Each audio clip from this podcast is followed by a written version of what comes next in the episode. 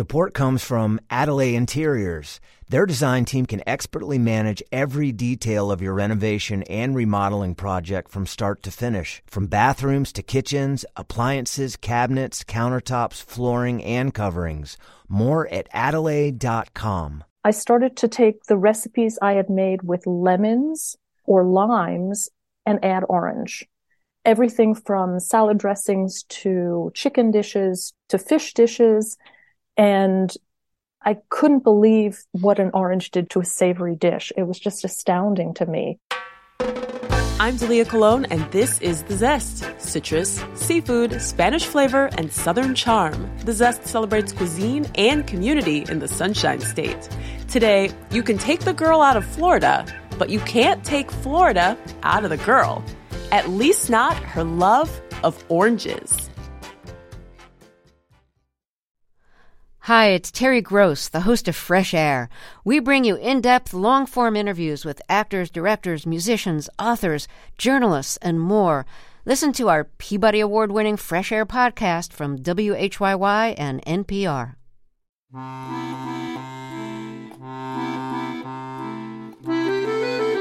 Toto, we're not in Florida anymore. But we are talking about oranges in the Sunshine State and across the Atlantic with our guest, Jamie Schler. She grew up in Satellite Beach on Florida's Space Coast. After college, Jamie moved to New York City before settling in France, where she and her husband own a small hotel. Jamie balances hotel ownership with being a food writer and cookbook author. During the COVID 19 pandemic, she published the ebook Isolation Baking. She's also the author of Orange Appeal, a cookbook full of sweet and savory recipes showcasing the fruit that put her native Florida on the map. Jamie recently chatted with me from the hotel she owns, where she also lives.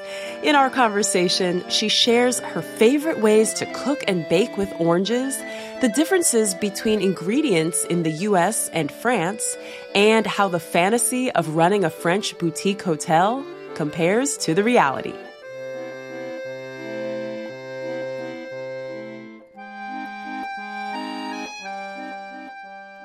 I'm in Chinon, which is in the center of France in the Loire Valley. So we're where all the chateaux of the Loire Valley are. It's a mm. beautiful region. I own a hotel. I've owned the hotel since 2015, a uh, 27 room hotel in Chinon, France. I also, because of the hotel, became a jam maker because it's a tradition of the hotel that the owner has always made the jam served at breakfast on the premises. So I learned in two weeks before we took over the hotel. And now I make a lot of jam a year, a lot. I, have gone into vegetables. I've gone into just sweet though. I don't make chutneys, but um, because I am the boss, I can do whatever I want. So I've been experimenting for years with you know liquors and spices and mixing fruits, and and it makes it fun. Okay, but what in the world? Because you're from Florida, is that right? I'm from Florida. I grew up on the Space Coast. I'm a NASA baby. So, how did you get from Florida all the way across the Atlantic? I think you're the farthest away Zest guest we've ever had. That's exciting. I graduated high school. Um, we moved to Florida in the early 60s when they opened NASA at Cape Canaveral. My dad was one of the first engineers to work on the manned space flight program. And so we moved down there, and I went to USF for two and a half years before I transferred and finished my college eh, at University of Pennsylvania in Philadelphia, full city. And then I went to New York for a couple of years, and then I said I need to do something else, and so I picked up and moved to France, which is a lot more difficult than it sounds. And two years later, I married, I settled here, and actually, my first job in France was in culinary tourism in Paris and I ended up becoming a food writer. And then we bought the hotel in 2015, and I kind of juggled doing both careers. And somewhere along the way, you wrote several cookbooks, right? Well, I wrote one traditionally published cookbook called Orange Appeal, and you can tell I'm a Florida girl. And another one that I, uh, which is an ebook I wrote during COVID, actually, we put together because I started to post recipes on Twitter so people could cook and bake when they were isolated at home. And then people started asking me if I would gather the recipes all in one place. And we ended up doing, I ended up doing an e cookbook. So, what are the major differences you found between baking in the States and in France in terms of ingredients, technique, tastes, everything? That's a hard question because I, am less of a cook than I am a baker. And I started baking a little bit in the States, but I've mostly baked only in Europe. I, we did live seven years in Italy. So, yeah, there were some differences because that's where in Italy I discovered things like chestnut flour and chickpea flour and things like that. For example, when I was developing recipes for orange appeal, I wanted to make sure the recipes worked for everyone, and especially in the States, because most of my audience is in the States. And so I had a lot of people all over the country test recipes for me.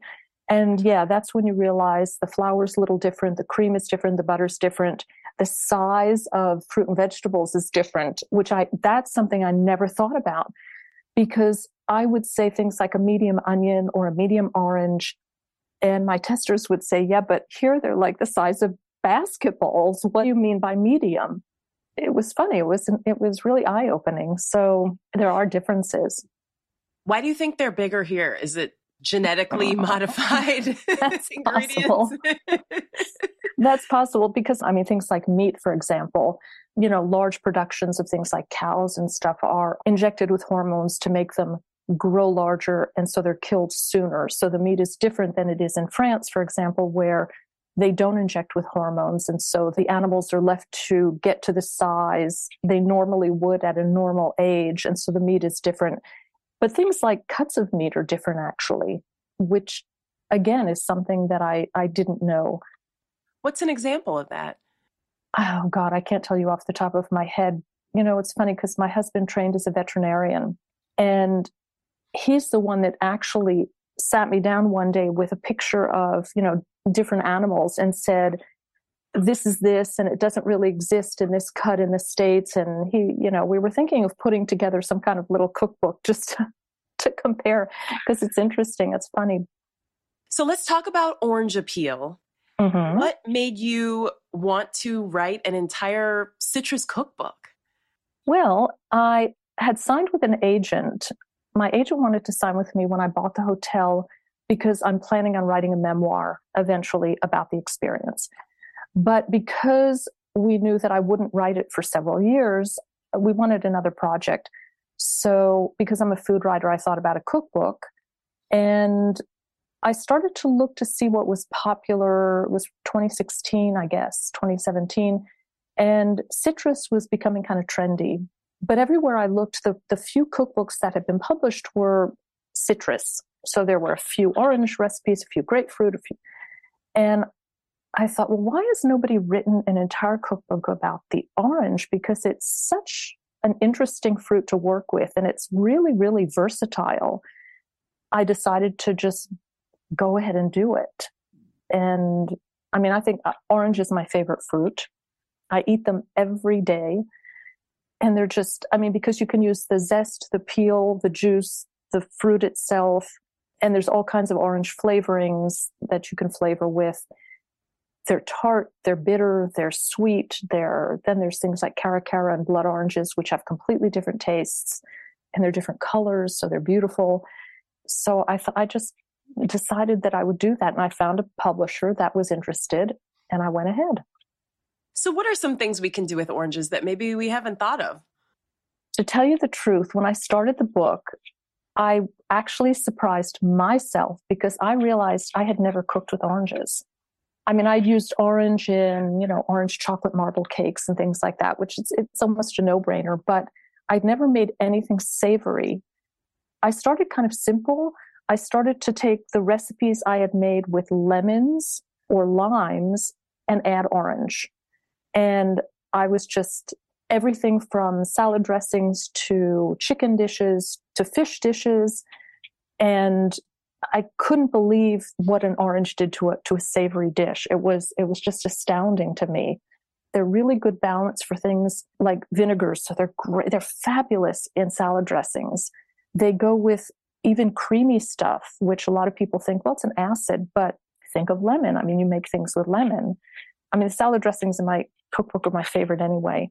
But my recipe testers, the dishes that they ended up making most for their families were all the savory dishes. The desserts are great, but the orange is great. Like I was saying, it, was, it balances out really well with other citrus like limes or lemons. So it balances out the tart with something a little fruitier. But with soy sauce and vinegars and all the spices that you could possibly think of, it just makes this really great balance of, of flavor. And uh, it, it was really surprising to me.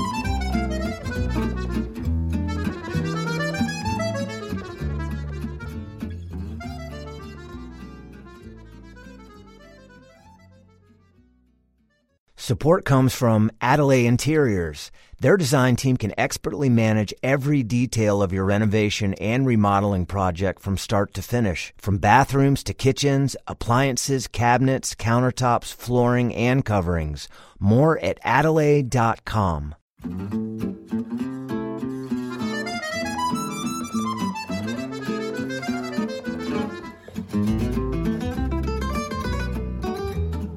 wouldn't thought of savory. My mind immediately went to sweet when I think of orange recipes. So, what are some of those sweet recipes that you included? Well, I took a classic French lemon tartlet, which is basically lemon curd with a very thin slice of candied lemon, and I did it with orange, and that's great. My favorite is the cream puffs. I make cream puffs with an orange glaze and an orange pastry cream filling. Well, everything from orange scones to orange cardamom upside down cakes with orange on the top instead of Oh, orange and chocolate is great. Oh, orange panna cotta is is fabulous. Orange cakes.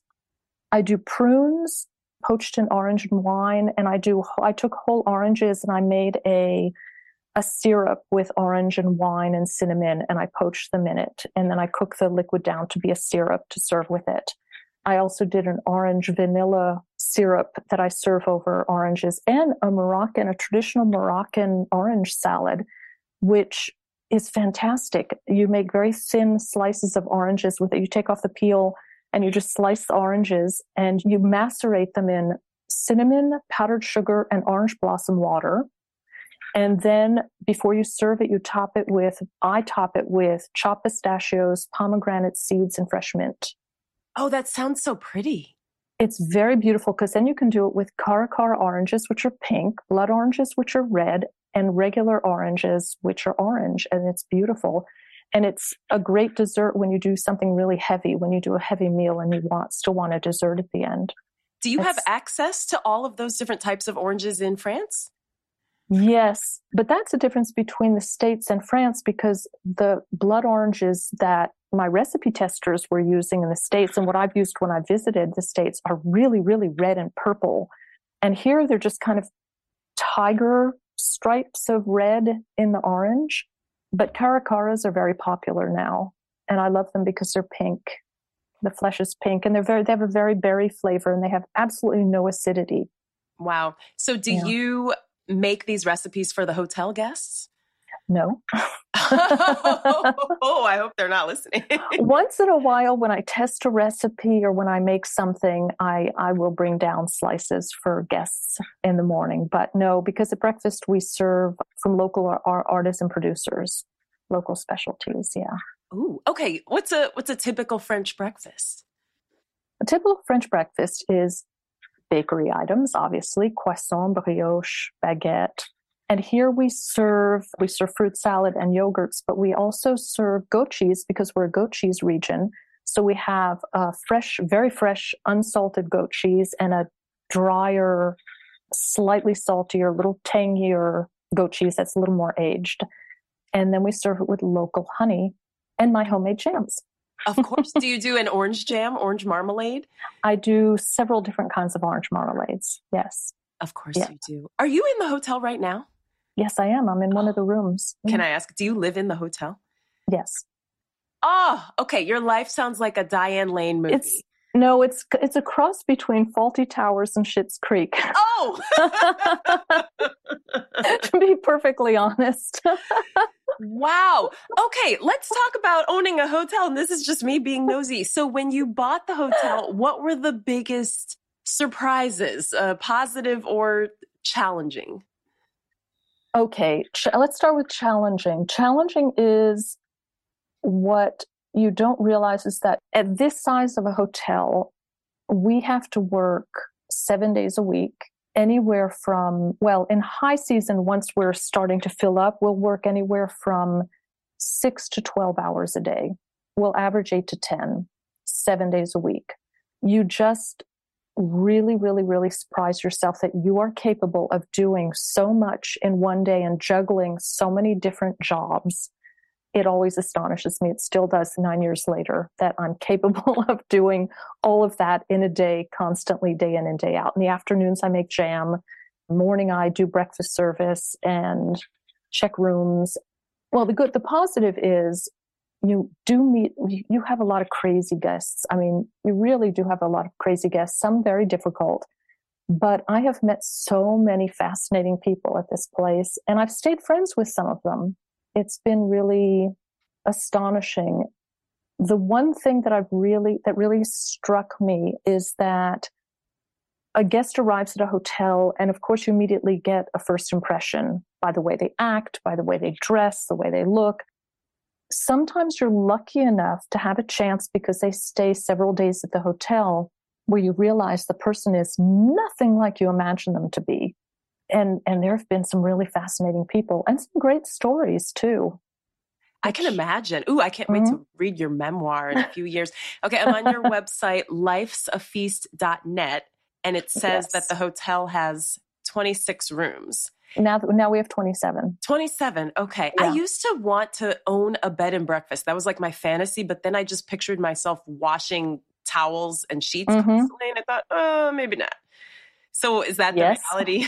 That's the reality. That's the reality. You do get, you know, sometimes you get to go and have a glass of wine with a, a guest on the hotel terrace and sometimes, like I said, you're lucky enough where there's not a lot of people in the morning and you can actually sit and talk to them and get to know them.